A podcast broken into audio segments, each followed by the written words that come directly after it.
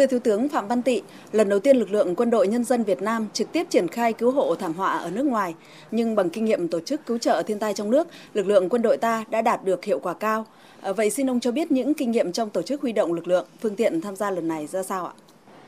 Việc tổ chức lực lượng và sử dụng lực lượng hết sức quan trọng. Quân đội thì tổ chức một cái bộ phận sử dụng ba cái lực lượng. Một là lực lượng là chó nghiệp vụ tìm kiếm cứu nạn. Cái lực lượng này rất là hiệu quả để đánh hơi.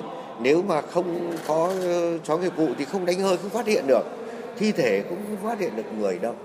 Sau khi chó nghiệp vụ ờ, đánh hơi phát hiện được vị trí rồi, thì sử dụng trang thiết bị chuyên dụng dò tìm ờ, bao gồm camera, thụ hình ảnh, thân nhiệt và sử dụng hệ thống radar xuyên tường để chúng ta tìm kiếm vị trí chính xác. Khi chúng ta bàn giao chính vị trí chính xác đấy, người ta đào ra thì người ta thấy được như vậy là lấy được thi thể người ta. Ngoài ra còn lực lượng y tế là cái lực lượng để sẵn sàng bảo đảm y tế cho cái lực lượng cứu hộ của chúng ta. Đồng thời như vậy thiết lập bệnh viện để thu dung điều trị thành phần của các đoàn của các nước khi quá trình làm việc ở hiện trường bị uh, thương tích thì như vậy chúng ta về điều trị.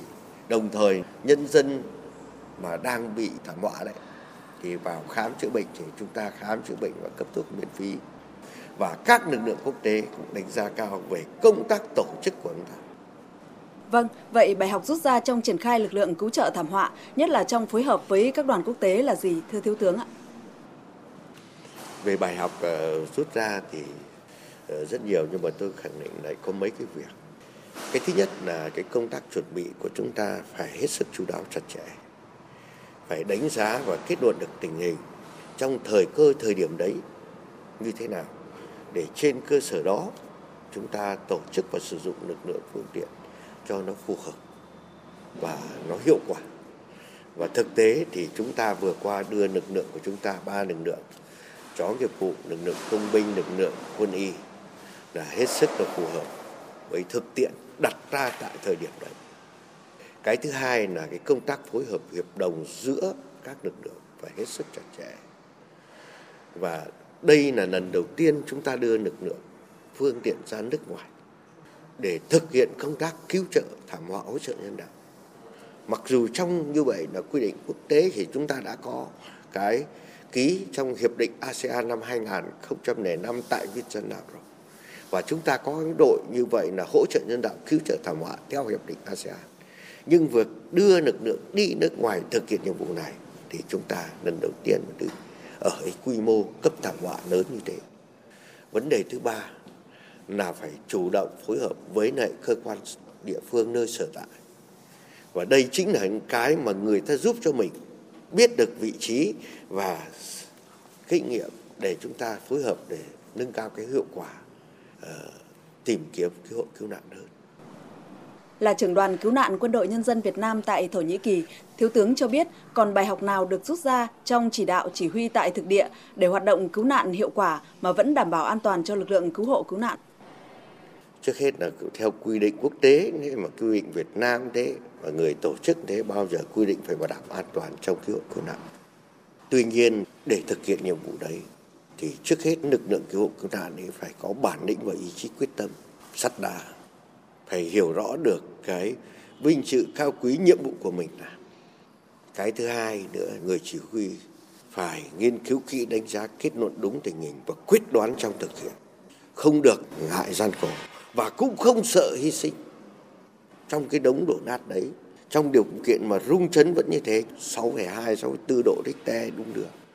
Nhưng nếu mà chúng ta không có lập trường tư tưởng thì sẽ không được và khi thực hiện nhiệm vụ trong cái đống đổ nát, nhà cao tầng như thế, mà chúng ta không vào thì không thể soi và không thể tìm được vị trí của nạn nhân. Thế thì cái kinh nghiệm là trong cái đó là bản lĩnh chính trị rồi, nhưng mà người chỉ huy và phải quyết đoán, dám chịu trách nhiệm và cảm thấy bảo đảm an toàn cho lực lượng. Để đấy là những vấn đề cốt lõi trong cái lãnh đạo, chỉ đạo và tổ chức thực hiện nhiệm vụ tại hiện trường từ thực tế cứu hộ cứu nạn thảm họa động đất ở Thổ Nhĩ Kỳ, Thiếu tướng có suy nghĩ gì về sự chủ động trong ứng phó với thảm họa, trong đó có động đất cũng như những thách thức an ninh phi truyền thống ở nước ta?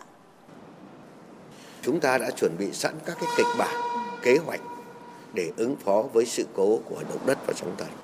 Mặc dù động đất của chúng ta ở nhỏ, ở chưa lớn, thế nhưng mà trong tương lai không thể khẳng định là không có vì chúng ta nằm trên cái trục nước đất gãy còn lại về động đất xảy ra ở ngoài nước tác động vào, sóng thần gây ra.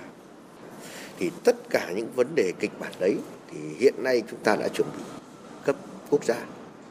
Và thông qua cái việc này, đó là thực tiễn để bổ sung vào lý luận lý luận để điều chỉnh lại các cái giáo trình, giáo án ở vốn nền cho nó sát thực tế hơn, nâng cao cái khả năng diễn tập và cơ động ứng phó kịp thời. Không phải chỉ có động đất còn nhiều những tình huống phát triển trong tương lai. Ví dụ như sự cố về hóa chất độc xạ phóng xạ thì khi đất nước vào phát triển thì như thế thì kèm theo nguy cơ các điểm ẩn đấy nó đang hiện hữu.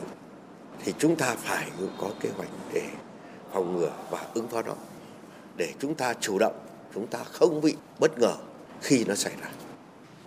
Vâng, xin trân trọng cảm ơn Thiếu tướng Phạm Văn Tị.